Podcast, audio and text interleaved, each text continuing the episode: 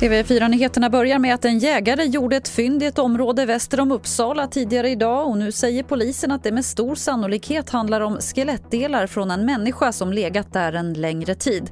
Polisen utreder det här som mord. Antalet inlagda på sjukhus för covid-19 i Stockholm ökar, det skriver regionen på sin hemsida. Smittan finns i alla åldersgrupper och i alla delar av länet och man ser inget som tyder på en avmattning. Maria Rotsén Östlund är tillförordnad smittskyddsläkare i Region Stockholm. Ja, det här går ju inte alls åt rätt håll just nu. Det är en för hög ökning och eh, det är en för hög ökning och vi tycker att det här är ett allvarligt läge när vi ser att det inte minskar, spridningstakten minskar inte heller utan det går rakt uppåt. Och mer om det här finns på tv4play.se. Och till sist kan vi berätta att prylar från flera kända filmer ska säljas på en auktion i London.